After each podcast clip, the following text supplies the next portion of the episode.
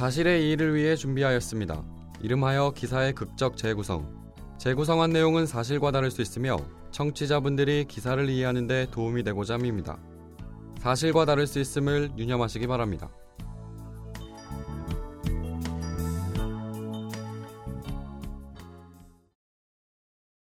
아이고 경찰관님 나 아파 나 아파 내 다리 이거 봐봐 이거 어떻게 해야지? 어, 아주머니 또 오셨어요? 이번엔 무슨 일이세요? 아니 그 송씨가 의자를 내 쪽으로 또 차는 거야. 그거 맞고 내가 지금 다리가 이거 이것 봐 이것 봐 아파. 그러셨군요. 저쪽 의자에 앉으셔서 늘 쓰시던 대로 고소장 작성해 주세요.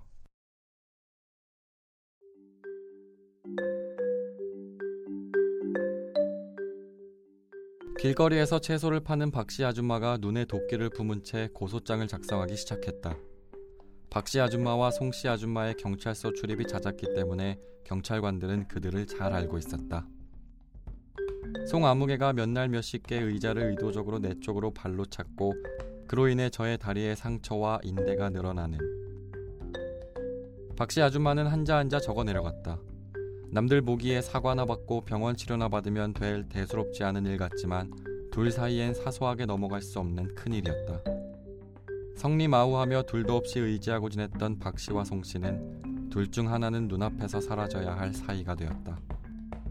이들의 인연은 지금처럼 봄이 살며시 다가왔던 4년 전 어느 따뜻한 봄날이었다. 저 안녕하세요. 앞으로 옆에서 장사할 손연숙이라고 해요. 그냥 연숙이라고 불러주세요. 오리알 장사하는데 어, 여기에선 처음 장사하는 거라 진짜 잘 부탁드릴게요. 길거리에서 채소 장사를 하던 박 씨는 길거리가 네땅내 땅이 어딨냐며 앞으로 잘 지내보자고 송 씨에게 화답했다. 오리알 장수 송 씨와 채소 장수 박 씨의 인연은 그렇게 시작됐다. 둘은 곧 서로의 어려움을 기꺼이 채워주는 친구이자 자매 같은 사이가 되었다. 급한 일이 생겨 노점을 비워도 서로의 가게를 돌봤다. 점심도 같이 먹고 장사 접을 시간이 되면 먼저 정리한 쪽이 다른 쪽을 도왔다. 세상살이 푸념도 털어놓을 수 있었던 둘의 사이는 박 씨의 사업 확장으로 급격하게 틀어졌다. 오리알 장수 송 씨가 박 씨 옆에서 장사를 한 지 2년쯤 되던 해, 박 씨는 오리알을 팔기 시작했다. 그동안 송 씨가 해왔던 것을 봐오기도 했지만 매일 적자에 허덕이는 채소 장사만으로는 생계를 유지할 수 없었다. 곧 둘 사이는 어색해질 수밖에 없었다. 하지만 어색함이 서로를 향한 욕설과 증오로 변하는 시간 또한 오래 걸리지 않았다. 길거리에서 연이어 두 곳이 오리알을 팔고 있으니 송 씨의 매출에도 영향이 생겼을 것이고 박 씨 또한 살기 위한 방법이었다. 두 사람은 작은 일에도 들으라는 듯 욕을 했고 서로 원수처럼 지냈다. 이쪽에서 오리알 세개천 원을 외치면 바로 옆에서 몸에 좋은 오리알 이쪽에서 드세요란 화답 아닌 화답이 왔다.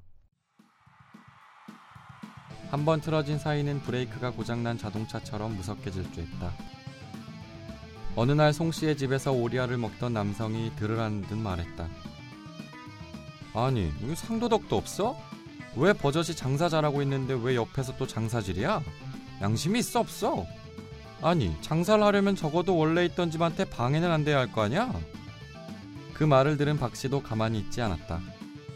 아니 뭐야 당신 저 옆에는 남편이랑 되는 거야? 뭐야 어디 불륜 저지른 놈들이 나한테 와서 장사하라 말아야. 박 씨의 말에 화난 남성이 흉기를 꺼내 휘둘렀고 박 씨는 부상을 입었다. 법원에서 다시 만난 그 남성이 송 씨한테 부탁받고 일을 저질렀다고 진술했다. 박 씨의 입장에서는 송 씨를 만나 사실 확인할 필요도 없었다. 서로에 대한 신뢰와 믿음은 사라진 지 오래라 박 씨는 살인교사 혐의로 송 씨를 고소했다. 검찰 조사 결과 송 씨는 이번 사건과 아무 관련이 없음이 드러났지만 그때부터 오리알 전쟁에서 고소 전쟁으로 양상이 바뀌었다. 송 씨는 박 씨의 동업자가 자신을 손찌검했다고 고소했고 박 씨는 송 씨가 자신에게 심한 욕설을 했다고 고소했다. 사사건건 서로를 물어뜯었고 한쪽이 죽어야 끝나는 싸움으로 번지는 듯했다. 그러나 그들의 전쟁터는 행인이 무심코 지나치는 길거리. 평수로 합쳐도 10평이 채 안 되는 공간의 싸움이었다.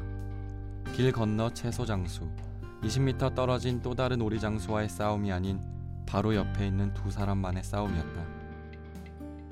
서로를 죽도록 싫어하는 사이가 됐지만 끝나지 않는 싸움으로 오늘도 서로의 옆에서 그들은 오리알을 팔고 있다.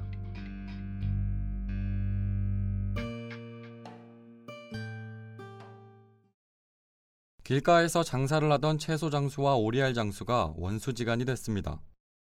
경찰과 당사자 등에 따르면 원래 채소 장사를 하던 A씨가 옆에서 오리알 장사를 하던 B씨를 만난 것은 2011년이었습니다.